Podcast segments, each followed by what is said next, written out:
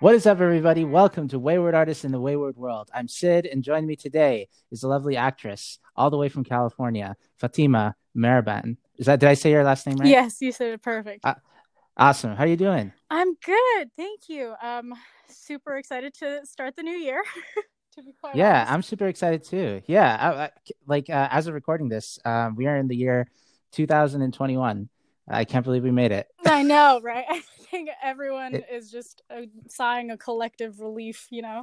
Yeah. I have not done that yet, you know? Like, it's 2020 part 2 now for me. I know. True, true. It's just, psychologically good to leave behind 2020. I guess so.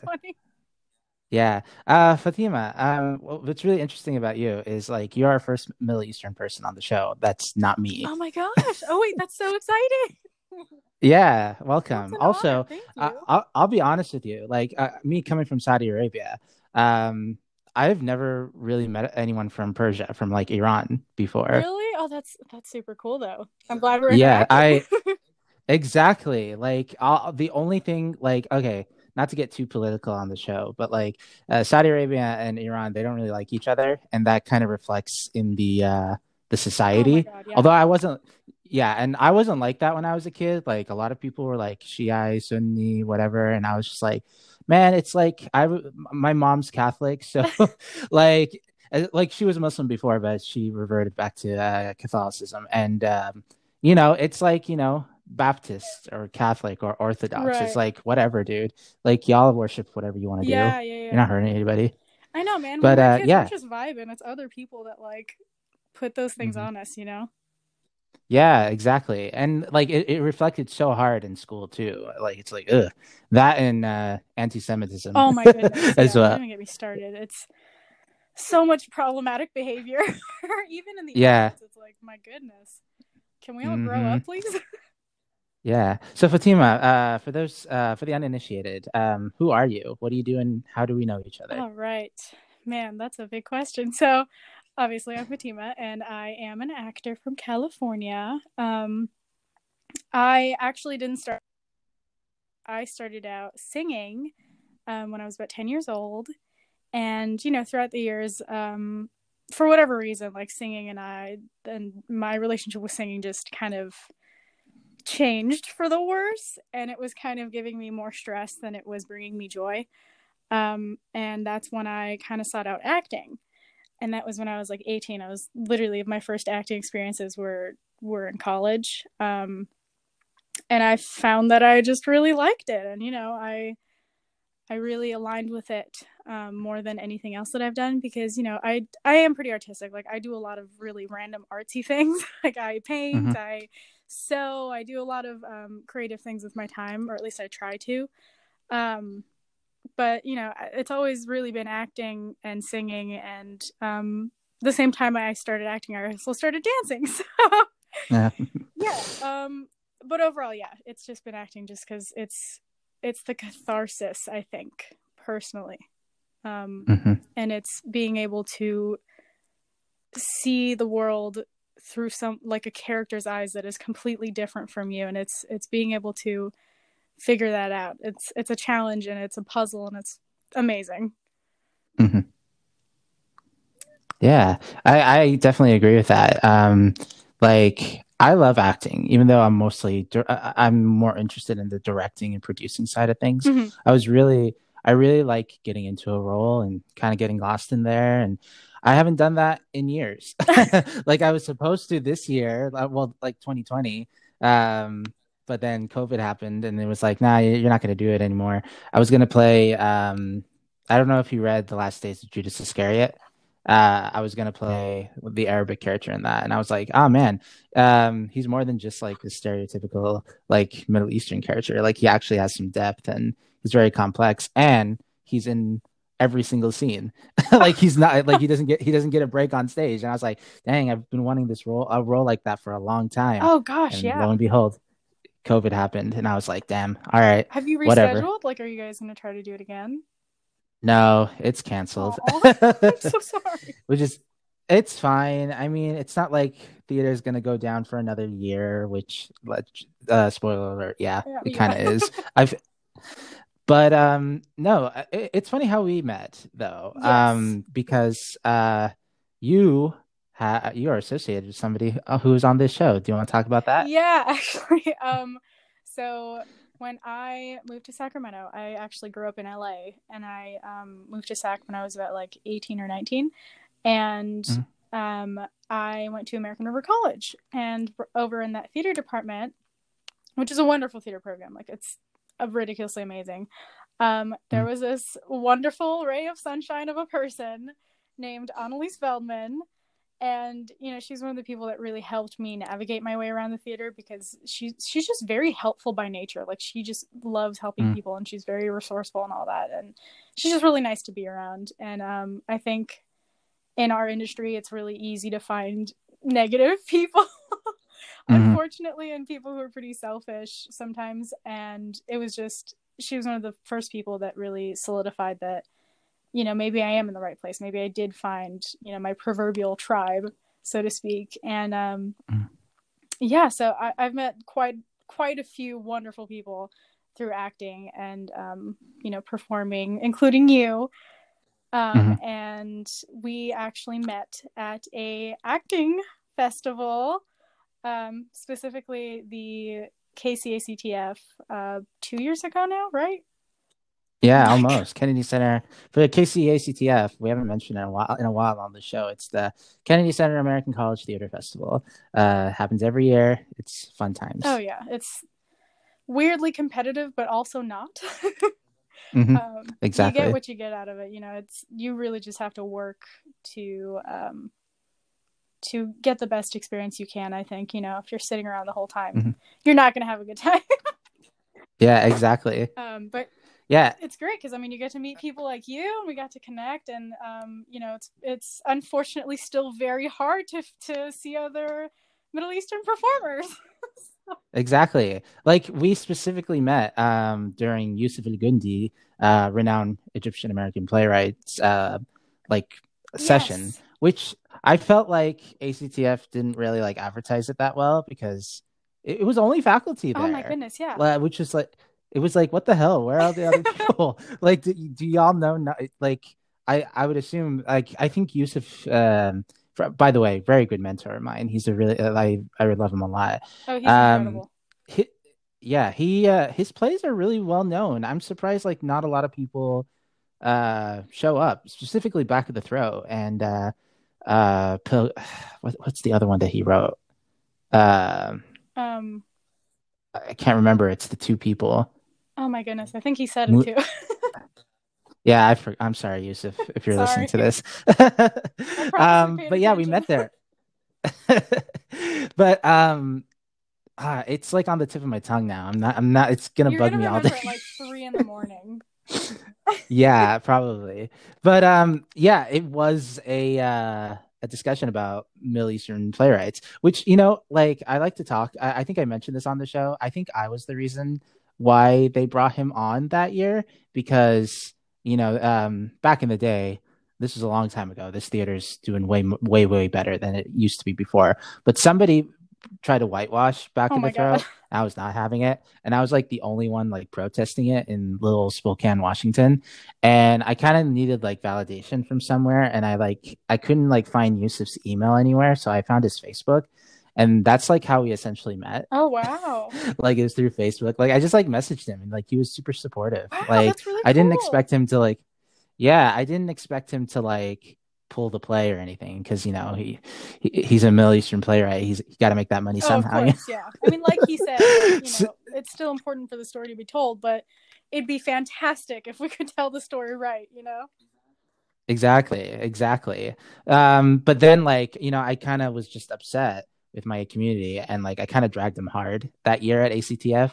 And I think that I'm the reason, because I spoke to Ed Trujillo, who's with the theater department in Diablo Valley College. By the way, they call it Diablo. I think, is it because like they don't want to say Diablo, or is it like is that the Spanish way of saying Diablo? Honestly, I don't know. I always assumed that it was near Mount Diablo, so I don't even know if that's true. But like, it could be a completely like idiotic thing I just said. Well, it was just It's just like the pronunciation was always like, why don't y'all call it like Diablo? Yeah, because I believe that's the right way to pronounce it in Spanish. Yeah, well, whatever. But yeah, so I kind of like I personally take the credit, but like if it was someone else who was in charge of that, like fair game. But I was the one who brought it up to Ed, so he might have had some connection somewhere. That's a pretty big coincidence. But I feel like you definitely had some sway over that. Yeah, maybe. But like, yeah, we met there. And like you said, it's very hard to meet other Middle Eastern or North African like actors. So the moment I like met you and gosh, I feel very bad because I follow her on Facebook. Mallory. I met both of you and I was like, I got to get your contact. Oh my info. Goodness. I remember that. That was such an emotional, like inspirational seminar. Yeah, girl, you were. Yeah, what were you feeling that day? Like, because you were like, not to put you on the spot, but like you were crying. I was, and I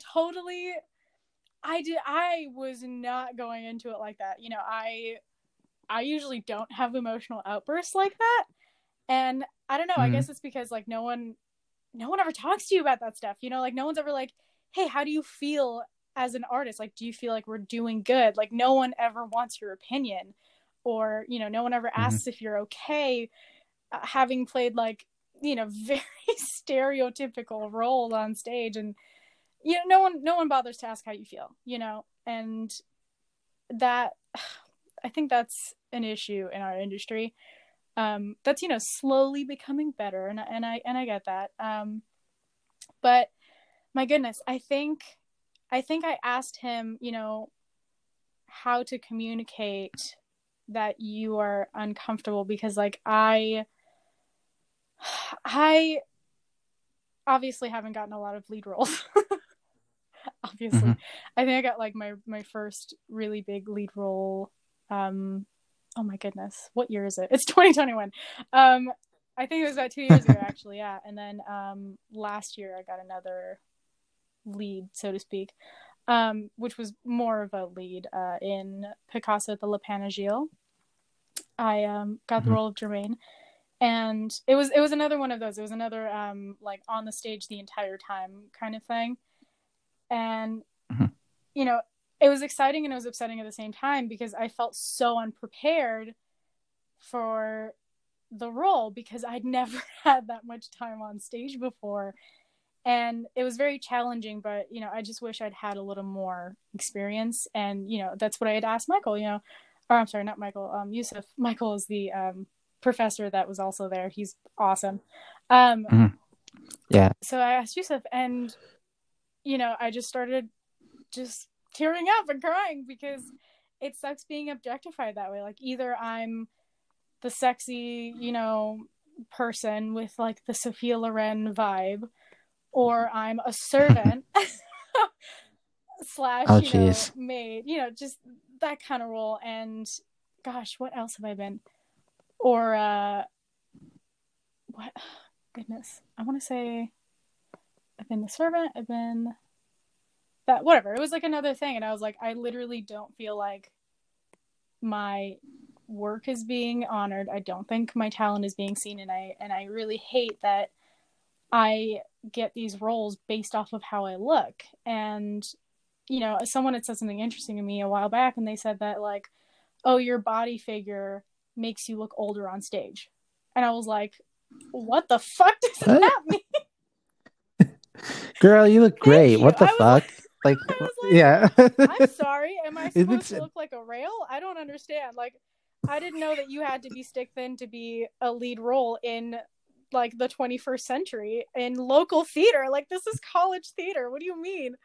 So it's just stuff like that. It's either my body looks like an old woman or it looks like the sexy person. And it just made me cry because I was like, I have so much more to offer. And it just sucks that I have to work like 6 times harder than, you know, not to put white girls down. White girls are great. I'm sure they work very hard, and it's not a, it's not anything that they're doing per se. It's not their fault. But, you know, the girl with blonde hair and blue eyes and who's like, you know, skinny and all that, and she gets all the leads. Like, I have to work 6 times harder than her for like half as much credit, you know? And it's tiring. It's exhausting, you know, that I'm held to a different standard sometimes. And, you know, I don't think anyone's intentionally trying to make me feel that way. You know, all of these decisions and choices are subconscious most of the time. But yeah, I just started tearing up because it was the first time I think I said it out loud to somebody, and it felt very real. All of a sudden I was in this like room with all of these people who might have done that at one point or another. They might have, you know, accidentally picked the white girl ahead of someone else who was just as qualified, just based on aesthetics. You know, I mean, how many times have we heard a director say, "Oh, well, this cast just looks better together." It's like, are you, come on, like, really? Yeah. Yeah, exactly. Like, I'm so glad that you had an outlet to kind of like talk about those issues that you were having, because I'm not like really sure of like the demographics of like where you are currently, but like you know, probably growing up, like were you growing up in California, like in Sacramento? Yeah, was it Sacramento? Actually, I grew up in LA, so in some ways it was worse and in some ways it was better. Yeah, well, there's that. Like there, in general, there's just not a lot of Middle Eastern like actors out there. Or they just don't have a lot of luck breaking in because, you know, we don't quote unquote look like lead characters. Oh yeah, exactly.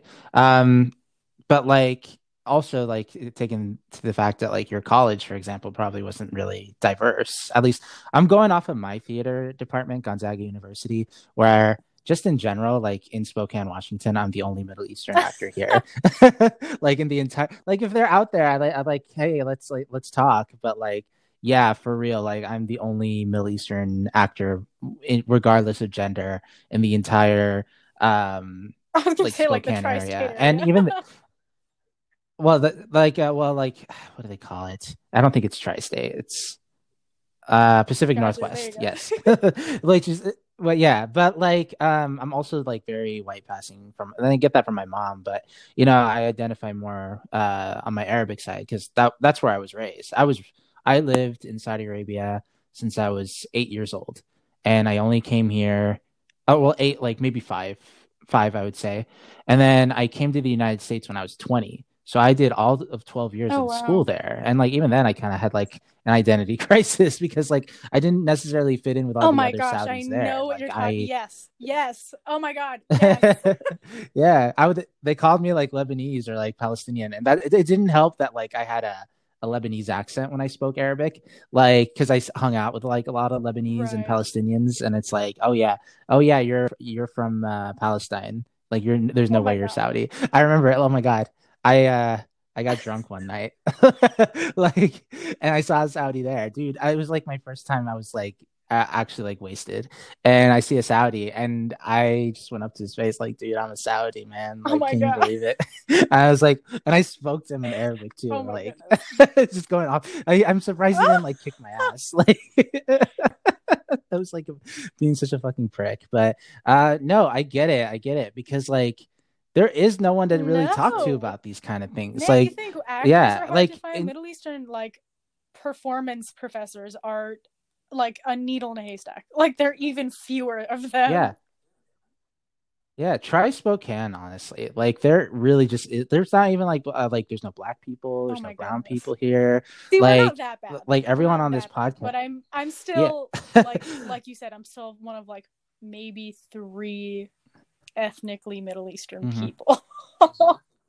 Exactly. And like that's hard because like you don't know who to talk to about those kind of things, and maybe that's why you kind of broke down at that moment. It's because like, oh man, there's other Middle Eastern people here. I get culture shock when I go to KCACTF because I just see different artists. Because like it's so small here, and I know everybody. I feel like that this is my world, but like little do I know it's like fish at like a big fish small pond type of situation. I mean, luckily like I'm in California, so I've been lucky enough to run into a lot of different kinds of artists, and you know, like I was lucky enough to have a family that like accepted a lot of people, so you know, I just grew up around like very diverse people, and you know, we were so back in LA, we were in kind of like a lower income area. Mm-hmm. Not lower income. I mean, it's freaking Southern California. Everything's high income, but just, I guess more suburban. And some of the schools with like a worse reputation, which would be like normal anywhere else. You know, those are schools I went to. I didn't go to like the hoity-toity, like Calabasas High. Like, you know, I was around a lot of people that were pretty down to earth, luckily. And I think what sucked, however, is I'm sure like you were in school when there was a lot of budget cuts toward the arts. And unlike everyone else, I actually didn't have a theater in high school. None of my schools, I don't think, had a theater. Yeah. Our music programs were like maybe 30% of what they were supposed to be. But yeah, like in high school, I had no outlet for arts or anything like that, really, unfortunately. So, you know, even that factor being taken into like, when you go to college and everyone's like, oh yeah, I got the lead like my sophomore year and then again in my junior year and this and that. And I was like, hi, this is my first monologue. Yeah, no, I relate to you 100% because like I said, I was in Saudi school, like government school in Saudi Arabia. And there was, like kind of like you, like there was no theater. There was no art in high school. Like we had art classes, like elementary, middle school type of situation. But even then it's like painting, like there was no theater. I did not get exposed to theater until like, or a play. Like, I didn't even know what Shakespeare, like when I read Shakespeare for the first time, like I said on the show, like I thought he was a novelist. And so when I read his play, I was like, what the fuck is this shit? Like, why is it formatted like this? I can't read this. Totally understand. And so I come to college and I'm like, I'm already interested in acting. Cause like, I was like, you know what? I know I'm not going to get it because like, I haven't been privileged enough to like have a situation where I could be on TV or whatever. And I kind of did have a talent like agent, but like they were useless as fuck. And like the moment they were going to give me like a role, they were, I was moving to the United States and I was like, man, there's probably more opportunity over there. I was originally going to be a journalist and an English teacher. And so when I took my acting in theater, I was like, kind of like you, I was in that situation where I was like, man, why am I doing this? Like, should I even be here? I know I like it, but like all these other people have been doing theater for so long. And I think like the one thing that my professors keep like insisting on me, like, even though I didn't want to listen was like, they're all like students. They're all learning from all different backgrounds. But from Saudi Arabia, it's very conservative over there. It's like, I didn't get any of like, I didn't get this startup. So yeah, I had to like work extra hard, not just because, like, you know, I'm Arab or whatever. Like, I never really felt that discrimination, mostly because, I am white passing and I speak really good English, for most people. Like, I had to take the ESL because I was considered an international student for a long time. And they're like, hey, you don't need to take this. We'll just like give you a certificate and you don't have to take the SAT. That's how I even like, and they were like, you don't like even college. I was like, sure. They don't want me to take the SAT. I will go to this college. I don't care. Like, it was so like, I did not give a shit. But then like, it was senior year when I started learning about directing and sticking to theater for as long as I have and just being like, why am I here? I have no idea why I'm here. I feel like inferior to everybody else. And it wasn't until I like directed and I directed my show, Dog Sees God. And I was like, this is, everything's falling into place now. Like now I have a theater troupe and I'm a mentor and I'm like, for the first time in my life, I feel like, I'm a theater artist. It's really hard to feel like you actually belong. Like you totally feel like an outsider and you're like, I'm just someone who sometimes acts or directs. It's really hard to be like, you know what? Fuck that. I'm a fucking actor. I'm a director. I'm a performer. And I'm here to stay. You know what I mean? Yeah. And I think I kind of embraced that where I was like, I'm always going to be an outsider. And that's why like my theater troupe is called Wayward Artists. You know, the traveling theater company for Wayward Artists. It's like artists that go against the grain, like, and don't really follow the rules. And so that's what my theater troupe is all about. I mean, we did two shows until the pandemic hit, and now it's defunct until 2022, but we did do two shows. One was in a bar. No, God, we talk about Zoom plays on this show, and I'm like, I hate them. I can't. How was that? I'm glad I did it. Because it wasn't pre-recorded. Okay. It was a genuine live Zoom production of this ancient Greek comedy called Lysistrata. And yes. Oh yeah, Lysistrata. I need to choose my words correctly. Again, so glad I did it. I'm very grateful that, I can keep doing something I love. Not to interrupt you, you're not necessarily critiquing no. the people in it or it's medium. Yeah, I think you can freely critique that. I don't think it's a touchy subject. Anybody, if you can do what you love, by all means, we're at least privileged enough to do that. I have the luxury of still being an artist. I'm not getting paid, which is a whole other discussion, but. At least being able to practice my skill, I'm very lucky to be able to do that. And honestly, it was a challenge. And although I definitely whined and complained through all of it, I think I got a lot out of it because, it was theater and film. And, I'm more interested in going into film. I really want to be a film actor for the most part. And that was it was really cool because one, there was no stakes. I wasn't on a set wasting somebody's time. So I was learning these little things about film, regarding movement and stuff like that and adapting that to theater. So it was really cool in a way. I was I got to be in this experimental course. It was kind of cool in that way. But, on the other hand, my God, technical difficulties, morale was really low at some points, understandably. The rehearsal process was pretty grueling because, you can't just be backstage. You have to be present because it's on Zoom. So it was grueling. Oh, yeah. But, the whole time I was just have fun. Just have fun. It's a Zoom production. Just have fun, and I think that's one of the biggest lessons I learned is as a performer, it's so easy to get swept up in everything. Be I have to be perfect. I have to do this way. But I think this really forced me personally. I don't know about everyone else, but it really forced me to go back to the roots of why do I do this? I don't want to be miserable in acting. Why would I do that? I'll just be an accountant. It's to have fun, at the end of the day, it's to tell a story and it's to just, maybe make somebody smile in the middle of a freaking pandemic. If I can do that, I've succeeded. You know what I mean? Oh yeah, exactly. We talk about that a lot on the show. How, basically this is the time to kind of reflect on why we do what we do. And ask ourselves that question. Why theater? And I feel the movie that I just saw recently. Oh my gosh, I just watched that. Soul is. Yeah, don't you feel it kind of is oh, what makes your spark? And not to spoil the movie, but the jazz musician in the movie, he realizes that music is not his spark. It's not what keeps him going. I know, and you're mind blown. Oh shit! Am I about to have I'm about to have an existential crisis right now.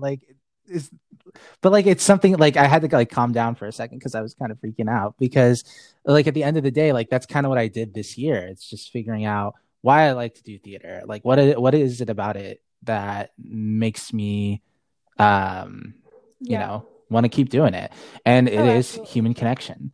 And so once I figured out it was human connection, I was okay, so how do we apply that into something else? And that's how this podcast was made. See, there you go. It's, yeah, in a lot of ways, obviously this year was freaking devastating and, all of that. But I'm glad that some of us have had enough time to actually reflect because I feel so many of us were just going through everyday life, not even thinking a second thought about certain things that we were doing. And I think this last year, if nothing else, I got to learn more about myself, I got to learn more about what it is I'm doing and why I'm doing it, who I'm doing it for, Well, guys, gals, and non-binary pals, this is Wayward Artists in a Wayward World. We kind of went on, but we had a really good conversation so far. So we want to get to the main Yeah. Each and every Sunday, I sit with a wayward artist and we talk about a person we're thankful for. It's based on Jared Petty's podcast, Pocket Full of Soup, where essentially I stole his idea. But, you know, Mike Drucker, who's a friend of the show, said that, you know, Jared wouldn't mind. He knows Jared. So, like, you know, I'm just going to take his word for that until he gets on the show. So Fatemeh, I'm going to ask the question that I ask each and every person on this show. Tell me a person that you're thankful for. It could be anyone that you want to talk to about, like anyone that's on your mind. I'm thankful for my family. I got to see a lot of my friends as family members reacting sourly to, you know, their political views and their careers and whatnot. And this past year really solidified that I am so lucky to have the family I do. By the way, before we get into your family, my dogs are barking for some reason, and I'm too far away to like get them to stop. So if it picks up that audio, I'm sorry. Okay. Oh yeah, for sure. But they can be annoying sometimes, especially the big puppy, because like he doesn't bark at the window, but like he'll bark at our smaller dog who's barking at the window. He'll bark at him. I don't know why, but you know, whatever. Anyway. Yeah. So tell me about your family a little bit, because being from Iran, I'm making an assumption here, but like, did your parents immigrate here? I immigrated with them. I moved to LA when I was like 7. What was the reason behind that? Like, because I know there was a lot of conflict back in the 90s, late 80s in Iran, and a lot of people came to the United States, but I never really. I guess I never really met anybody to talk about. I'm so glad our paths have crossed.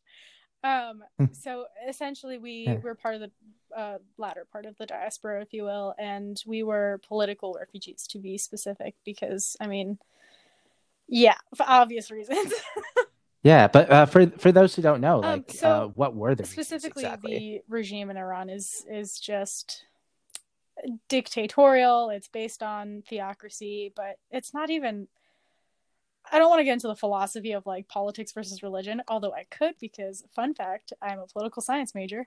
Go ahead, do whatever you want. Like this isn't necessarily just an art show. It's about people. People just want one or the other, and it's like, man, art and politics have been intertwined forever. Yeah, let me tell you something. Like I'm telling you, Spokane, Washington is full of white people. So this is. Like, if the more we can, like, ingrain them into culture, awareness. The better, I feel like. Just awareness in general of, like, people of color in general. So, like, whatever you want to talk about, like, go ahead. The government of Iran is, like, they claim to push forward, like, the principle of Islam and whatnot. But as I'm sure you know, there's, even if you look in the book, there's, like, no mention of certain things that they want to enforce, which to me is wild, but they're just a very corrupt government running off the basis of like the word of God, so to speak, which isn't even the word of God, but you know, they love to push that. And religion has always been a very effective tool for those in power. You know, I'm not of the school of thought that all religion is bad, because, you know, I've met pretty shitty atheists that were really shitty people. Mm-hmm. And, you know, Joseph Stalin was an atheist. You know, he used atheism as a weapon. Excuse me. And, you know, there's Buddhists that are committing genocide right now. So I really don't think it's religion itself. I really think that religion, just like fear, which is at the base of it, is just a very effective psychological tool to get people to do what you want. And unfortunately, the regime of Iran is doing that. And they're very oppressive towards women. They're very oppressive to certain ethnic groups, definitely to Jewish people, and, you know, other religious minorities. And so, yeah, we were just privileged enough to escape, to be quite honest with you. There's people that still live there that just can't get out. You know what I mean? So, you know, I recognize that I'm privileged to even be here today. Most people don't know that. Most people don't even know that a lot of the immigrants that do get out aren't even average people. They're usually like higher middle class, because they can afford to, you know, get a plane and just leave, or get on a plane and leave and whatnot. But essentially, yeah, we had to escape, because it's no life to live by getting permission from like a male relative to go somewhere. You know what I mean? That's not living. That's not right. Or to cover up in public. Are you kidding me? No, none of that. So, you know, my father was fortunate enough to get all my immediate family and get us out, you know? Yeah, it's really funny that you say that because, yeah, a lot of what you're saying is very reminiscent of how I felt about Saudi Arabia and my departure from Saudi Arabia. Yeah, I was going to say, it's your turn. Which I don't talk about a lot. Like I said, like... Yeah, like my departure from Saudi Arabia, like I lived there for a long time and my father knew that all my family knew I hated living here. We have a whole tribe. Okay. I'm Al Thomali. So, yeah, I think Al Thomali also has some roots in Iran because when I looked up Al Thomali, you know, on Google, just like for like shits and giggles. And I always come across this Dua Abu Hamza Al Thomali. And I'm like, oh, interesting. He's a Shiite from Iran, even though the Al Thomali tribe, from what I understood of it is from Taif, which is on the west coast of Saudi Arabia in the mountains. And so, like, I guess because I'm mixed, I've never really connected with my family there, and you know, they're to an extent like they're good people, and. In some aspects, I don't want to get too much into it. It's more personal than like, yeah, in more ways than others. I did just like, I just can't. I haven't seen him in like 10 years, and I have no intent of like seeing him again, really. Except you know, my father and sisters who are there, and my brother. But you know, like ever since I was a kid, I always wanted to come to the United States because like I felt like I had a lot of freedom to like do things here that wouldn't be able to do there. And as I grew much older, like 16, 17, I, you know, started questioning a lot of things like my religion and, you know, knowing people who are of different faiths, of different like paths of life. And then the way that I was raised on Islam, or at least taught Islam, that you know essentially these people are going to hell. I'm like, but like for what? Because just because like they worship a different god, like what if they don't know anything about Islam? Like I feel like a lot of Saudis like have this, which is against the religion itself. That's what, that's what drives me up the wall. It's like, bro, you're not even really like you're not doing it right. Yeah, it's crazy and like. And oh boy, I came out to myself as bisexual in Saudi Arabia, but I could, at the time, well, now I'm mostly queer. I think I kind of it's evolving. I kind of like whatever gender. It's evolving, but like at the time, I was like, dang. But even then, like when I came out as bisexual, I'm like, all right, I'm bisexual. I'll acknowledge that, like men, but like I'm not gonna do anything with men. I'm gonna focus on women. Like I know, like that's how it works. In my brain, like even though that's not, how that works, you know. I just think women are really attractive, but like you know, I would never get with one. I'm straight, and I was like, it wasn't until this last year I was like, you know, yeah, exactly, just like whatever. And then coming to the United States, I'm like bad boy face. Like I am almost 20 years old, and I have not had my fuck the government like. You know, like my emo face, like I, you know, like I'm kind of grateful I wasn't raised in the States when I was a kid, because I would totally have an emo, like emo face. I swear to God, I would look like a MySpace, like emo e-boy or whatever. Yeah. So, yep, exactly. But like, you know, I kind of went hard when I first came here, and it was kind of awkward too, because at that time, like I haven't seen any women before. Like, you know, they're all covered up head to toe over there. So it's like, ah, man, this girl's being really nice to me. Is she like, is she flirting with me right now? Like, well, because you're not taught. What are the vibes right here? Actually, yeah, like I'm taught automatically if a girl is being like hella nice or like, you know, I don't know, that they're flirting or whatever. And it's funny because like anytime I interact with like my female friends, I'm like, and they say like, oh yeah, I met like a Saudi guy and we're hanging out. And like I taught them in this class, and every time I ask them, like no cap, I go up to them like, "Hey, I'm asking you a weird question right now. This Saudi guy you met, like, did he try to flirt with you? Like, did he try to hook up with you?" And he's like, "Yes." Why would you say that? And I'm like, "I know my people, man. I know them." I don't mean to be like a walking stereotype, but like I'm from there, and I'm just letting you know he might be taking the signs a different way than you're giving them. Like, just be aware. Yeah, exactly. And I don't know. It's weird, you know, because like when I came to the States, I thought like, oh, yeah, this is all going to click because right. I am American. Like I was born in the United States, like for the early years of my life. And I thought like, oh, yeah, I'm going to get it. And it was still kind of a culture shock. And having like this whole identity change and figuring out, you know, things about like mental health and all this crazy stuff. It's like it's so weird. I'm like an entirely different person than I used to be when I was in Saudi Arabia. And even then, like my old Saudi friends, like I just dropped the ball on them. You know, I just disconnected. I didn't even say why. I just like dropped off the face of the earth. So coming to the United States, and now it's what, 7-8 years of me being in the United States. I have had no contact with anyone in Saudi Arabia. Like any part of who I used to be in Saudi Arabia like just doesn't exist anymore.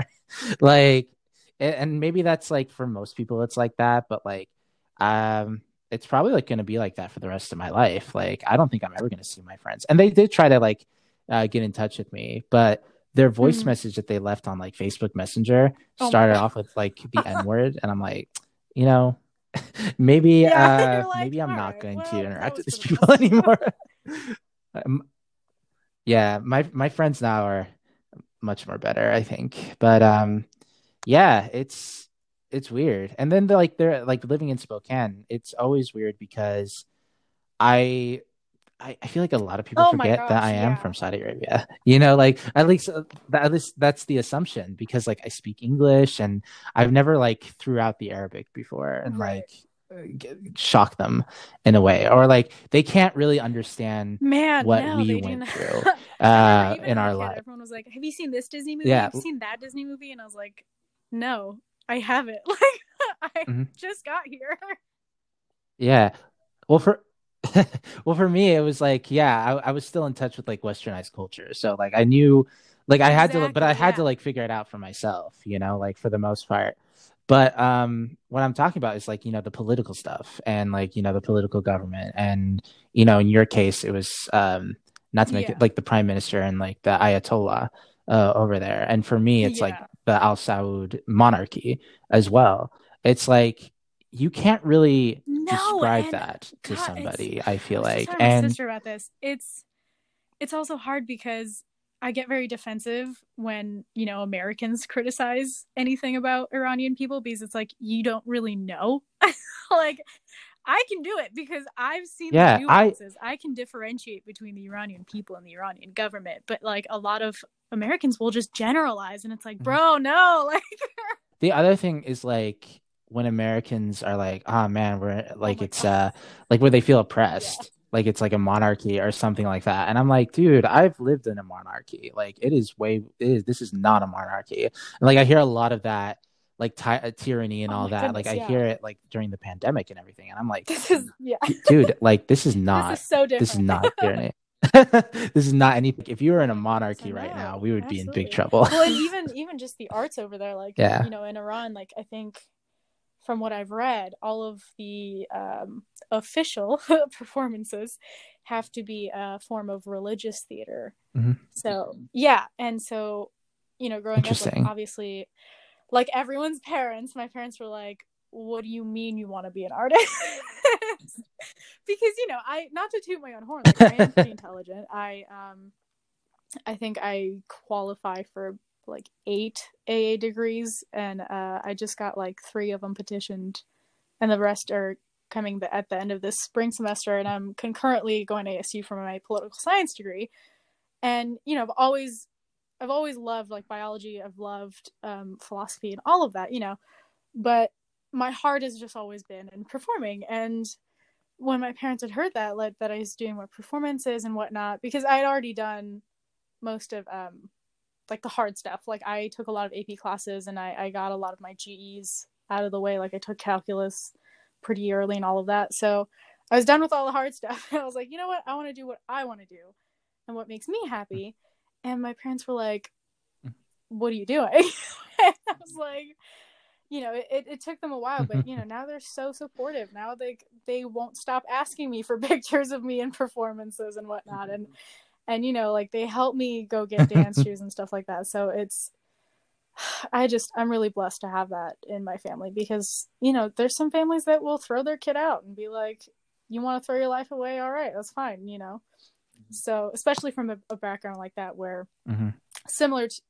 Not similar exactly, but, you know, like a lot of American parents, they definitely would rather you be something else than an artist.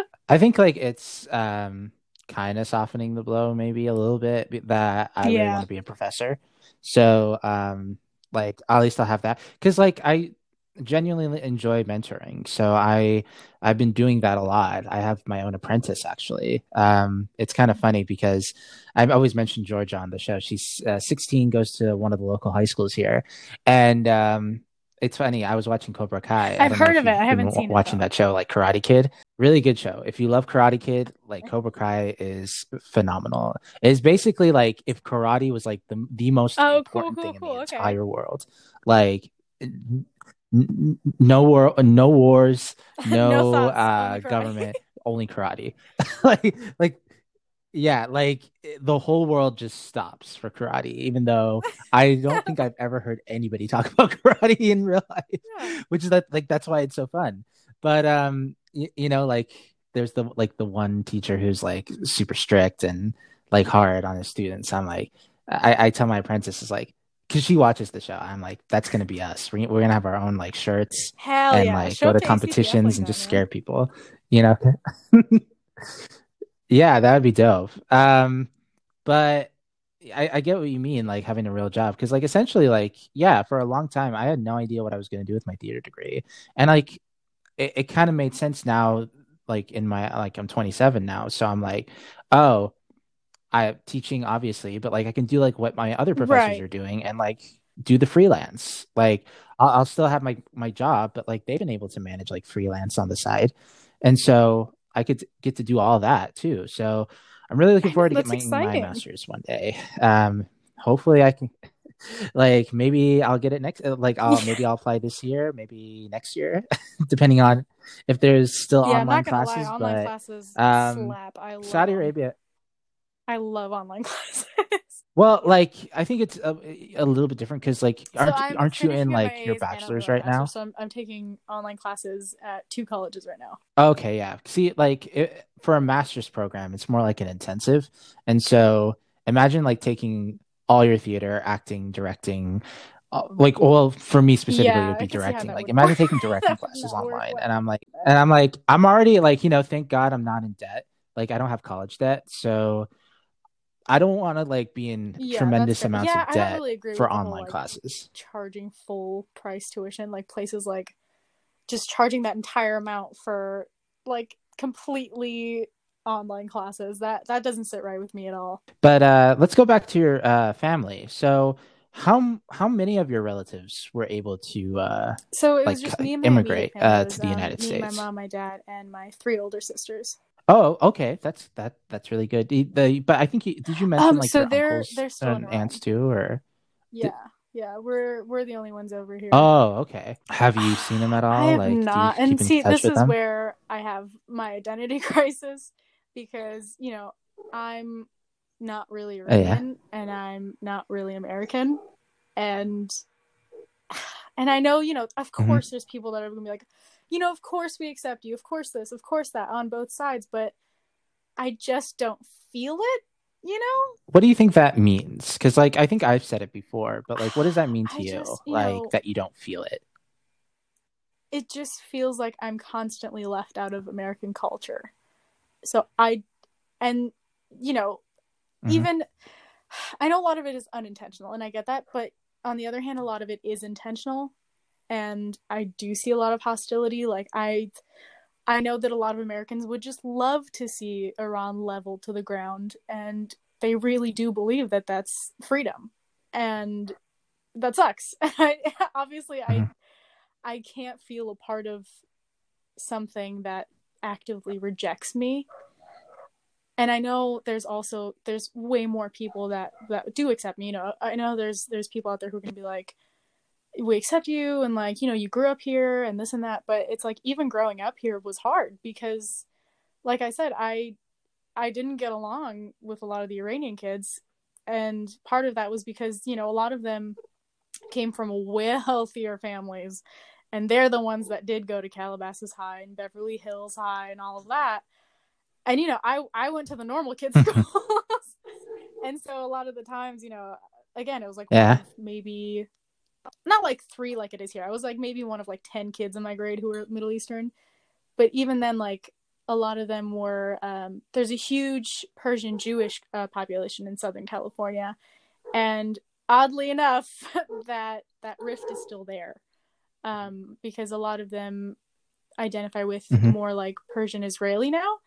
And I don't speak Hebrew, you know, growing up, they had like Shabbat dinners and whatnot. And I just wasn't a part of that, you know, like I just never really had like either side accept me fully. You know what I mean? It was always like they were friendly to me. Like no one was outwardly hostile, but it's like nobody was also like fully accepting. You know what I mean? Yeah, no, I feel you exactly. Like, you know, I felt that when I was in Saudi, like coming from the United States, like being like, despite being like 5 or 6 or whatever, like still being aware that I never really belonged or felt like I was belonged in there. Like I was the American kid. I had the broken accent. I was not really as dark skinned. Like I as dark skinned as like most of the other Saudis there. I liked a lot of American things. Like I was probably the only one in my entire school before it blew up. Yeah. Like it was like Star Wars, you know, like everyone, I was the only person who liked Star Wars there. Like there was no one else. Like I had one friend forever until my parents divorced, like who was kind of like the same. Like he was Palestinian American, but he's like milk white. Like you couldn't even tell like this guy was part Palestinian, but like at least like I could relate to him, you know what I mean? Like I don't think we had a lot of the same like interests. I mean, granted, we play like baseball because like I took like him living on the in like the American compounds over there, or the Western compounds, or whatever you want to call them, like as being like, oh yeah, they're super rich and important. Like they get to have baseball and they get to see other Americans. And like, I felt like my American people were my people to an extent until I like came here and I'm like, dang, man, y'all don't know, like dude, I know all the, like the crazy shit that went, what, like, there's no way to like explain it. And then like, there's no way to like, there's nobody like enjoy like, Arabic food. Yeah. Like I miss Arabic food. Yeah, to an extent, like, yeah, it's very lonely. But like at the same time, I felt like I had to like get over that because it was pulling me back a lot. So me and my waywardness, I was basically like, you know what? I am not going to worry about whether I'm going to like be my own person. Like I'm going to be who I want to be, and I don't care if I don't really fit in with all the other Arabs or all the other Americans. Like I'm Sid, you know, like I, like Sid wasn't a name that someone else chose. I chose it for me, you know, like I, like people will have to, like people call me my Saeed, like at work, and like that's my legal name. But like Sid is my art name, you know, like it's my stage name, and I'm building this career and identity for myself. And like it, like I kind of like stopped worrying about what other people thought or how, or you know, like that's a lie. I feel like I'm still struggling, but like it is something that took a long time to get to where I am. And I think it was because Dog Sees God was such a success, and I did get like my certificate of merit for directing in that show, because you know when I talked to the adjudicators about the show, like I was so passionate about the mental health message of that show. And I don't want to like talk about the show too much because we talk about it like 100 million times, but I'll tell you about it like later. But from going from that to doing my play at like one of the local bars here and getting the owner of the bar really hyped that she let me use the space for free, and having an actual theater troupe and designers and actors, we just came together and we put this play in a bar for one night. It was like crazy. I can't believe that they allowed us to do it like to this day. And then I got to be a part of 300 other artists in like this huge Pacific Northwest so cool. arts festival called Terrain, and we had Ginger Ewing. Yeah, I got to be a part of that too, because I was like, you know, I mean, I pull like, I'll be honest, like it was a story that I wrote, and I was just like, you know, I kind of just want to put it out there, see how people like it. But like at the same time, I really played that. Sometimes you gotta play that card, man. I'm the only Arab in this town, and it would be really helpful. Yeah. Yeah. Hey, I got in. You know, it was a good night. Yeah. It was still quality stuff. You know, like I wasn't giving them shit. But then like I also got the grant, and like I got a grant for a playwright form that I was supposed to do this year, but you know, I had to return it obviously because of the pandemic. But, you know, all this stuff helped build the confidence. Like I created this for myself. No one else helped me do this. I mean, like, sure, there was some people like, you know, I had to get the reference letter here and there and get other people on board, but like they were all on board for the vision that I was trying to create. And so I didn't feel like I had to be somebody else. Like, in fact, like I feel insulted when people like try to treat me less than. You know, like I did all this stuff, and like I'm not trying to be elitist here, but like I'm not an idiot. I'm not like a novice. Yeah, you know, like I worked really hard to get to where I am, and I expect other people to respect me that way. And so the identity thing, it's like I don't worry about it too much anymore, because like if people are going to be like, oh, he's not Saudi enough or not Arabic enough, I don't really call myself Saudi. I say Arab. And I'm just like, whatever, dude, I don't really care. I'm like Sid, you know, like honestly, I'll do whatever the hell I want. In a way of like, I pushed away my Iranian family in Iran like a lot, and you know, I obviously didn't get to develop my Farsi very well as much as I did my English, because you know I moved here when I was 7, so my Farsi has suffered greatly. And, you know, I was just too embarrassed to talk to my family in Iran, because I was like, they're going to think I'm stupid, like this and that. And so I pushed them away. And I'm really at a point in my life where I've stopped worrying about that. And like you said, like you just hit a point where you're like, why do I fucking care? Like, who literally gives a fuck? Because it is not. And I've recently, as I'm sure you've seen on my Instagram, I've recently started to get back into my roots, you know, like. And I've tried to recently incorporate my culture into my life a little bit more, and my art, because it is there. Like, I know it's been silenced and muffled a little bit, but you know, historically you can see accounts of like old art and old poetry and all of that, because you know, the Middle East was like a huge hub for the arts in general. And so we have a lot of beautiful art there, even, you know, in the surrounding areas.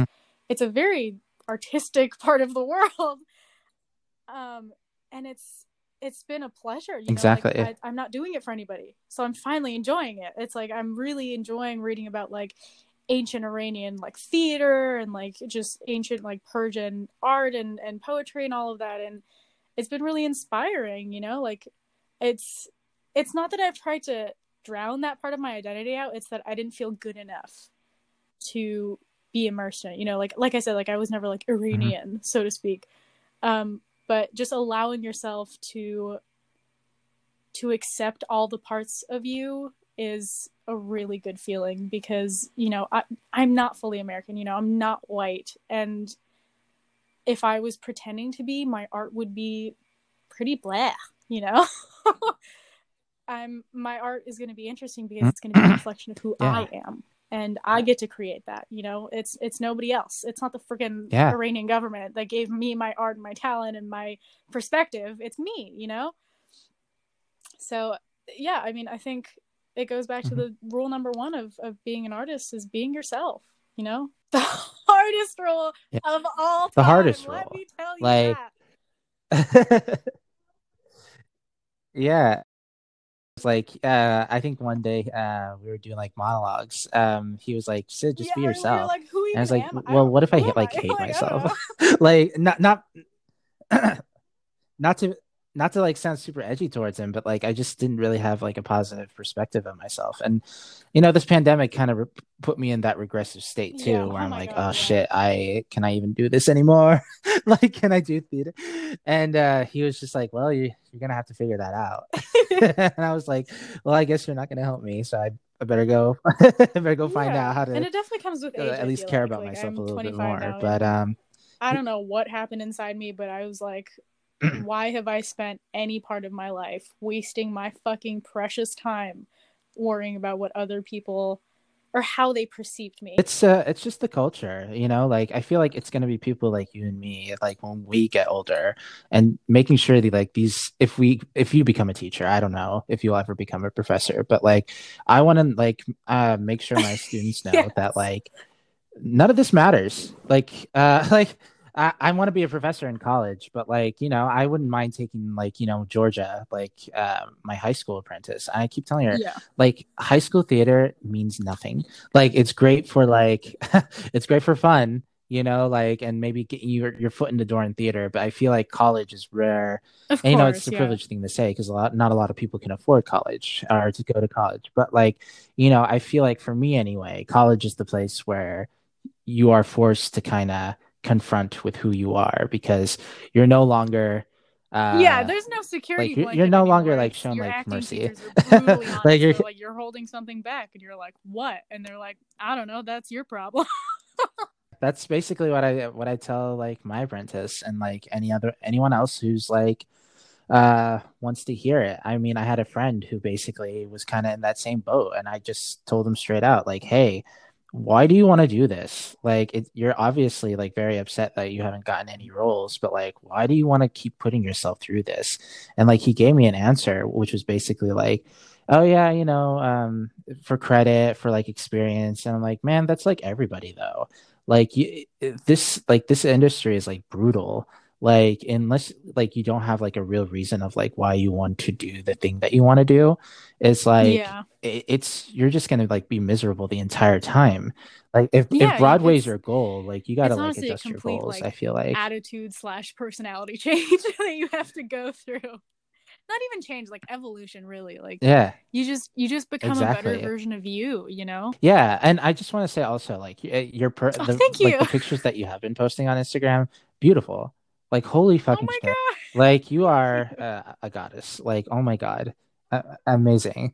Like, like we'll post in the description. Like, this episode won't be out for a long time, but like, I'm sure like the figures are going to stay there, and you'll probably be doing it for a while. So, you know, people should check out and see what you're doing, because like it is, like that's art, all we have at this like, point. Beautiful. So. Yeah, just finding out what the hell we're gonna do with our lives for another year in this pandemic. Tell me more about your family. Like what do they do? Like what does someone who immigrates from like a political immigration like that? Like what's the next step?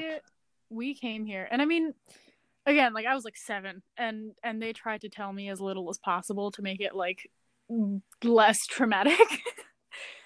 So fortunately, my dad had some family friends who lived all the way across the country in Connecticut.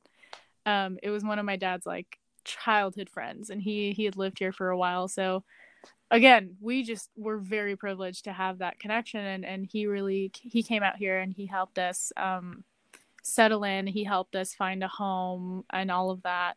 And so my sisters are like way older than me. Like the youngest one is 9 years older than me, and then it's 11 years, and then the oldest one is 13 years older than me. Mm-hmm. And so they continue their education, of course. They actually, my oldest sister, I think, just went straight into working somewhere because she wanted to support our family. My dad went straight into working. My mom was a homemaker, and my 2 other sisters, my middle sister, I went to DeVry. She has her degree in electrical engineering. And then my youngest older sister went to high school So she finished high school. So yeah, I mean, like for me as a kid, like, yeah, I didn't know what was going on, but like because they didn't really tell me a whole lot and they tried to keep me from all the like awful parts. Like for me, it was like an adventure, you know, I was just like, oh, cool. We get to travel. And I was a really shitty child. Like I was a demonic little gremlin. I would like run away. I would run around. I would just climb walls and stuff like that. So yeah. And, you know, one of the things that helped the transition, oddly enough, was music. And, at first it was like old Persian music, you know, that I still love to this day. It's very poetic and very abstract. And, you know, later on when we did get settled in, I got my first glimpse of, you know, singing and acting through places like the Disney Channel and stuff like that. And that's where I saw my current idol, whom I love and I will love forever, Hilary Duff. I love her so much. She, oh my God. Can you explain that one more time? Like, I think like I missed the part a little bit, like when you talked about like, the Disney Channel and singing, you know, there, and then Hilary Duff. Like that helped me just what was that exactly? Settle in, I guess, was you know, media, because I couldn't really speak English, right? So I couldn't really like make a whole lot of friends who could like come over or whatever like that. So you know, when we moved in, as soon as I got, you know, they signed me into school like immediately, because it was like later in the year, so I only had like 3 months for first grade. And not to brag, but I had a little bit of like English education before I got here, because I'm not sure how your school was, but my school back overseas, they like taught us a little bit of English. It wasn't like a whole lot.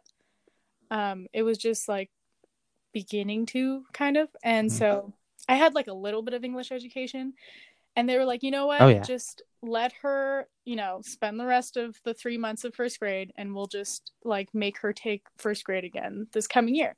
Like, it'll be like an introductory kind of thing. So it's not as much of like a culture shock, you know what I mean? And so I did it. And by the end of it, I had made, who is now my childhood best friend, this girl named Dima. And she actually helped me pass first grade, like in 3 months, because she forced me to read inside while everyone was playing outside, which is like the greatest friend ever. Get yourself a friend like that.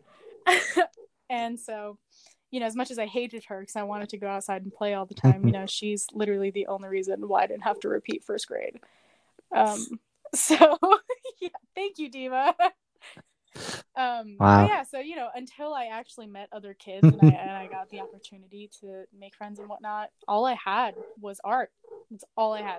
All I had was books to read and TV to watch and music to listen to. And one of the things that I really liked as a kid was the Disney Channel, and specifically Lizzie McGuire. And you know, I loved seeing somebody who could act and sing and do all of those things, because like, I've never been someone to settle down on one thing, really. Like I said, I dabble in a lot of different things. She was just really inspirational, and I loved watching her, and I loved watching all those shows, because it was very cathartic, I guess, not cathartic. I guess it was more of an escapist thing. Like, I could pretend I could like watch their family and their antics and whatnot, and just forget about like my own problems or whatever of like moving and all that. Oh my God! Do you remember? When Metamorphosis came out?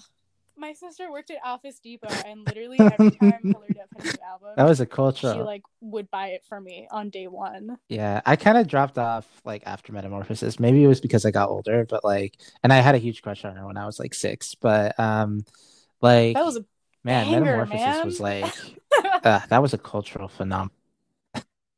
Yeah, I, no joke. And people who were at the It's a Wonderful Life like after show party, they had karaoke there, and I was like, put in So Yesterday. Yes! And let me tell you, I blurted out the entire lyrics to So Yesterday. It was like, I was a little bit drunk, and there were children around too, so they just saw me like, you know, at my like, I don't know what the right word is, but like my most ratchet, you know, just like on the microphone, sing Yeah, messy. Yeah, but no, I love Hillary Duff too, and no, I feel that, you know, art, like even when I was in Saudi Arabia, like you mentioned, the English and everything like that. It was like, yeah, I already knew English, and they were teaching like first grade English all the way to like high school, and basically I was like, I had this like false sense that I was like an English prodigy. I feel like, yeah, as a kid, right? Even though it was just like A, B, C, D, E, F, G, all the, or like literally like sentence structure, or just like not even knowing like what the actual like, you know, verbs or nouns or whatever. It's like, correct this sentence, and it's like, okay. Yeah. Yeah, I can read this sentence. I can correct it really easy without telling you. Like if it was, but oh yeah, I was like the go-to English guy, like to the extent where, like I helped people cheat. Like I was like a good boy and I wasn't helping anyone cheat, and I would be telling on people. But then like once you get to high school and the desperation to come to the United States for college like kicks in, it's like I will do whatever I can to like get the hell out of this school. And so I lied and cheated, and I didn't steal, but like I definitely played the divorce card a lot when I was a kid, and I definitely did like, hey, you give me the math like answers and I'll like give you some like I'll help with English. So yeah, there was this one day, I remember it distinctively because we have a supervisor, and the supervisor was like the PE coach, who was watching our room, and he did not give a shit. Like people were like literally going to each other's tables, like, and this was during English, and like they would go up and oh my god, you know, ask each other like questions, and I would be there, and like I corrected them all, and like, and he did not care at all. We were like teachers. we weren't even like trying to hide it. Like we just like straight up cheated. Let me tell you, it wasn't even spitballs. Like I'm no joke. It became like everyone was just talking out loud and like giving each other or helping each other out with the answers, and like they literally did not give a shit. Yeah, and but yeah, during those times, like, and there were like isolating times for sure because of like what I was going through at the time, like between my parents divorcing and figuring out my identity even as a kid, like, and figuring it out all by myself too. It's like I spent a lot of time on the computer. I spent a lot of time playing video games and staying at home, which it was kind of like, I say, like I regressed back into how I was in high school nowadays in this pandemic. It's because in high school, this is what essentially I always did. And I gained a lot of weight and I was depressed and I never left the house. And well, the difference is now I have like a lot of money, like from work. So I didn't have any money either. So it was like, yeah, I get that, like the escapism. And like for me, it was, you know, video games. It was my online friends, my American online friends, and Canadian too. There was one Canadian in there, Deanna. Especially as a kid, like it's not like you really have the tools to communicate it to anybody. And especially when your family's like also going through something, you're like, well, shit, like I don't want to, you know, burden them with my like, wow, I feel lonely. You know what I mean? Exactly. I feel that. Yeah. So I want to wrap this up here real quick. I think we talked a lot of good stuff, especially with family. Let us get into the one question that I always ask people on here. Pretend I only like live your family with my dad now. Is with you right now. Or do you live with your family? Pretend like your entire immediate family is like in the room with you. What is one thing you'd like to tell them? For all of the sacrifices you've all made at some point for me to be able to live my life the way that I do, and for me to have become the person that I am. You know, I definitely wouldn't have been the person I am today without my family, and, you know, especially my parents. And I know it's been rough, but man, yeah, I'm just so grateful that you guys let me be who I am and let me figure it out for as long as I needed to. And I'm sorry for how much of a shit I was. But yeah, thank you. It was hard times before, but like now We're in much better. Not really, but like the pandemic, but like, you know, compared to where you are now and like the hardships and everything, like, do you think that it was for the best? Can you imagine yourself in Iran still? I don't think I'd be the person I am today if I was still in Iran, to be honest with you. You know, I always think about that. I always think, like, what if I did stay in that kind of society? Because, you know, the way they treat the arts, the way they treat women and all of that. Yeah, I feel like I'd be kind of a bitch. And I'd like, I'd probably be studying some kind of like, I don't know, engineering or lawyer or something. You know, I don't think I would be the person I am today. I kind of wonder that about me, and like, but the opposite, you know, like, what if I was raised in America, like most of my life? Well, like, would I have an interest of like coming back? And that's why, like, you know, despite how much I like dislike living in Saudi Arabia and dislike the monarchs, even though I know good people in the monarchy, like them, but I just like, I can't agree with that family anymore. That's why like I don't call myself Saudi. It's because like it's I don't blame you. Like I don't want to be a part of the Al Saud, you know, like I'm not like their property. Yeah, so I call myself Arab, but a part of me wonders like what would my perspective of like the Middle East be if I was raised here in the United States and not get to experience Saudi Arabia. There's also the fact that I have lived in Saudi Arabia for so long and trying to unlearn everything that I was essentially like brainwashed into, you know, like in like at least in the school system that I was in, you know, like there was a lot that I didn't agree with. There's a lot of like bullshit stuff too. Like we had Quran class and like I don't know, like I didn't like pronounce certain words in the Quran like the right way. And like literally like the teacher there like basically insulted me, like calling me an idiot or whatever. And I'm like, in my head, I'm like, this is going to be so irrelevant to me. And lo and behold, someone who's not a practicing Muslim anymore, who has not read the Quran in a long time. I was right. This is so unrelevant right now, but, you know, and even like the fact that like, you know, I do talk about all this stuff. Like I'm not interested in like converting other people into like not being a part of Saudi Arabia or whatever. Like if that's where you want to be, if you want to be a Muslim, like that's fine. Like I have my, like everything that literally, right? Like, let me just complain, please. Exactly. Like, leave me alone. Let me criticize. But yeah, but I'm glad that we got to talk about that because yeah, for a while, it definitely feels lonely. And I do have a friend who is kind of like in the same situation too. I don't want to mention her name or anything like that, but like, no, she kind of like helped me out in like in thinking in such a different way also very too. Social, you know, like, I know in Iran, because of the nature of, you know, how gender stereotypes are enforced, a lot of women will see other women as competition.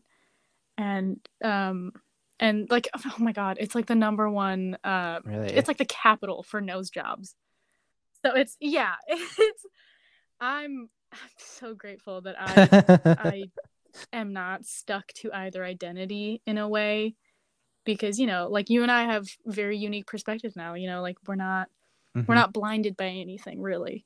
It's interesting, like we do have different perspectives and our cultures are totally different, like yours being Persian, mine being Middle Eastern, like not Middle Eastern but like Arabic, Saudi, but like isn't that pretty cool? Kind of went through the same stuff, or at least like the same kinds of paths.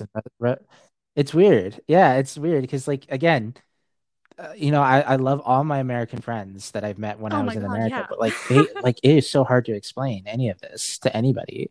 Like they're like they sit there and like I know I love them again when I tell them these stories and stuff like that. It's like, oh, I'm sorry, and you know they feel bad, but it's you don't know. I know. Like I want to like it's not shake them, you know, like you don't know, and it's hard to but, like, and it's not their fault like, or anything. I know, but it's just like it's not your fault, but it's gonna sound like I'm blaming you, but I'm not. I'm very grateful for where I am today, even though I haven't really been in a good place in a while with the pandemic and everything. Like I'm trying it. Yeah, it's, we got to do what we got to do. We're almost there. Like, that's what I also tell people. Like, we're almost. Oh, yay. Congrats. Like, the vaccines are out. I got my shot. I feel good. Yes. You know, thank you. Yeah. Being a healthcare worker really helps. It has its privilege. That's everyone matters. I mean, I'm just the receptionist. I check people in. Like, I don't, that's what they say at my job too. But like, I always feel bad because like there are the doctors there and everybody else, like, they're really helping them save lives. I'm just like, just get to press a button for them to sit around. Okay, sure. Okay. Okay, there. Okay, fine. I'll be much better about it too. But you know, yeah, I was grateful to get into this job as soon as I did. Like, it was last year I got in, and I was like, oh yeah, like this is just like any other job. And it's like, now this is the only job that you can work. You can't quit. Like, and I don't want to quit, but like, I've been privileged to like have a lot of good things happen in this job, and one of them is getting the vaccine early. And I'm like, I couldn't imagine like just waiting around for that vaccine. Like, I don't know. Like, I hope everybody gets it soon, and I hope hopefully that just means that we're on the track for things getting back. Like, I know theater's not going to get back for another year, but I'm just excited to travel. My God, you know, I need to get the fuck out of Spokane, you know, like I need to get the, no, I feel it. I need to travel. Like, I need to get out of the house. Like, I just wanted to be able to do that. But Fatemeh, okay. This is Wayward Artists in a Wayward World. Fatemeh, do you have anything you'd like to send us off with? Two things. I hope y'all learned something new today. And I'm going to repeat the most vital lesson. Be yourself, man. Live for you. Yeah. Be light. She hell yeah. Preaches that all the time. Infinite gratitude. Her episode's out right now. You should listen to it. Thank you for having me. Thank you. Thank you for being the first Middle Eastern guest on the show. And hopefully we get more people. Yeah. I'm going to get Yussef on. Totally I so cool. Still need to figure out when to like message him. Well, anyway, thank you, Fatemeh. And guys, gals, and non-binary pals, without further ado, it's been real.